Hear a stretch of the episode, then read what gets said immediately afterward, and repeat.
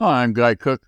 And if you go to the show notes, the Guy R. Cook Report.podbean.com, I've got a document in there what makes Jasper Art a game changer for creators.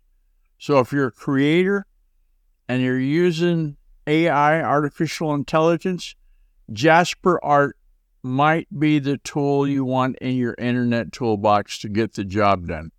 It's performing really well. I've got a Google document, like I said, at the GuyRCookReport.podbean.com.